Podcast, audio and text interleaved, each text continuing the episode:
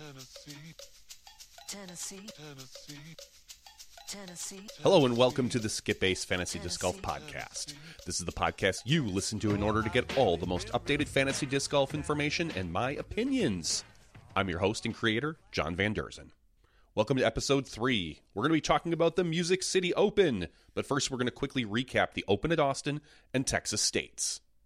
The Open at Austin event in Austin, Texas. That was two weeks ago already we're not going to talk too much about the results, but instead let's focus a little bit on the picks that I made the good, the bad, the ugly. This was a really hard event to pick because we have no history on this course. I think we said it in the last podcast. So it was a little bit relying on just how we felt the course was going to play versus where OB. I relied heavily on players that I thought didn't go OB a lot. So on the MPO side, I told you some good picks were Nico Locastro, Evan Scott, and Jake Hebenheimer. Nico, I failed on that pick. He actually finished about 10 places below his estimated rating spot. It wasn't earth shattering, but you could have probably gotten a better deal with your uh, ratings points. Nico's one of the best pure flex shot players out there. I thought he was going to have a stronger finish here. He didn't. Evan Scott, a push. He finished about 10 spots above where his rating would have placed him. But again, nothing spectacular. There were better plays you could have made. And Jake Hebenheimer, huge fail on my part, and his part, to be fair. Uh, Jake finished well below his 10 19 rating. It was a risky play that just didn't pan out for us. The MPO players I told you to avoid Anthony Barela and Simon Lizotte.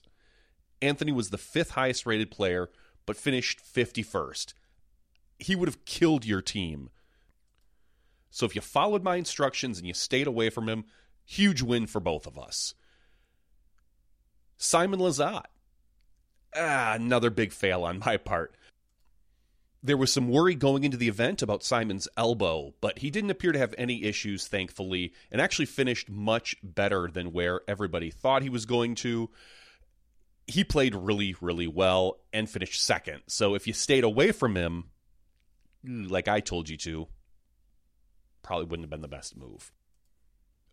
My FPO picks, the ones who I said you should definitely think about taking Stephanie Vincent and Anniken Steen.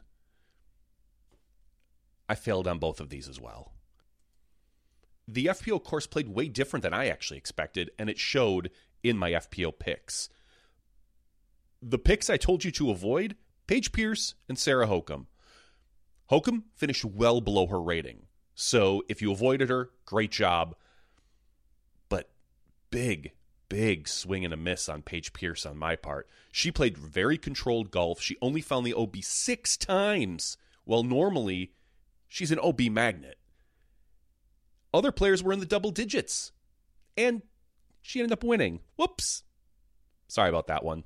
You win some, you lose some. And real quick, my Texas States takeaways. Sayananda is going to be a contender. Her golf distance is extremely competitive in this field, along with solid C2 putting. She's currently owned in only about 49% of all leagues, so it might be worth it to drop one of your lower rated FPO players and pick her up based on just her potential. The downside is that she's going to be taking the next month off, so you're going to have to maybe think about using her in an IR position if your league has one. Let's move right along to the Music City Open. The Music City Open in Nashville, Tennessee this event has moved around a few times over the last couple years, but this is the second year in a row it's going to be at Millridge Park.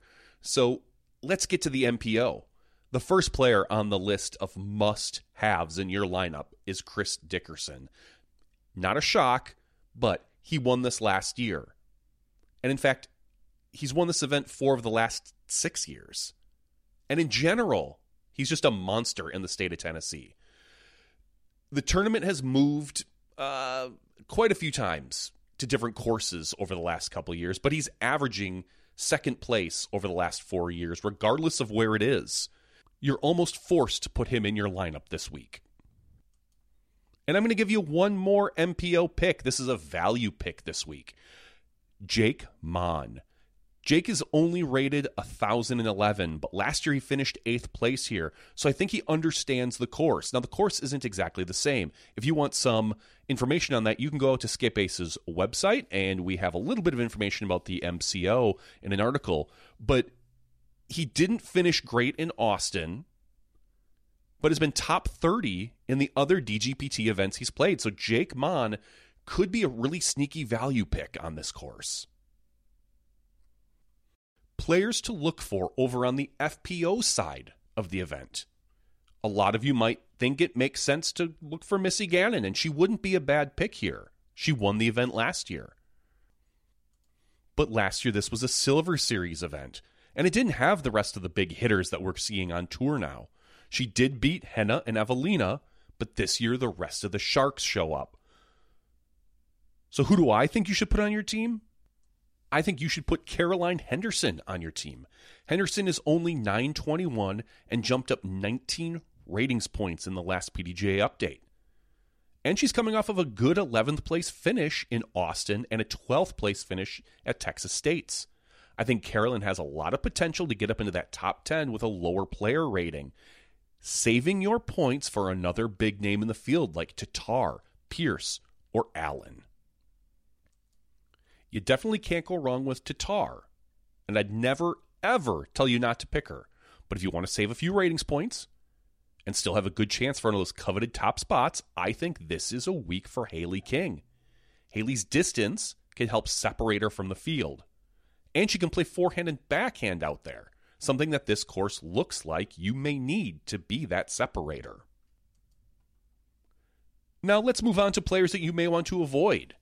And apparently, the way this works is that the one of them that I will pick is going to probably win this event. Personally, I'm staying away from Isaac Robinson. Isaac has a really bad history at this event. He finished 45th here last year, and I can't trust that he has this course figured out yet. The other person for me to avoid in MPO is James Conrad. James finished well at Waco, but this isn't like the Waco course, and James just doesn't seem to have his stuff together on these long open courses yet. Moving over to FPO, some of the FPO players that I would think about avoiding. Missy Gannon. Now, she did win it last year. But at 971 ratings points, I would rather have one of the other top four players on this course. I don't think Missy has the distance. I don't think she's going to finish poorly here, but I don't feel she's an optimal play. The other FPO player I would avoid is Lisa Fajkus this week looking at last year's stats, getting into C1 is going to be vital here for FPO. And I don't know if Lisa's distance will match up with what the other players at her ratings value will give you. If you want to see my exact picks for this week, I posted them on the MCO preview article out on skipace.com. Draft League Talk. Waiver Wire over on the MPO. These are some players who are rostered in less than 65% of leagues and who may be available in your league, and I think you should go think about getting them. The first one is Ben Calloway. Ben's had a real disappointing start to the season. And because of that, his rostered percentage is down to 63%. But Ben has a really good record at this particular event.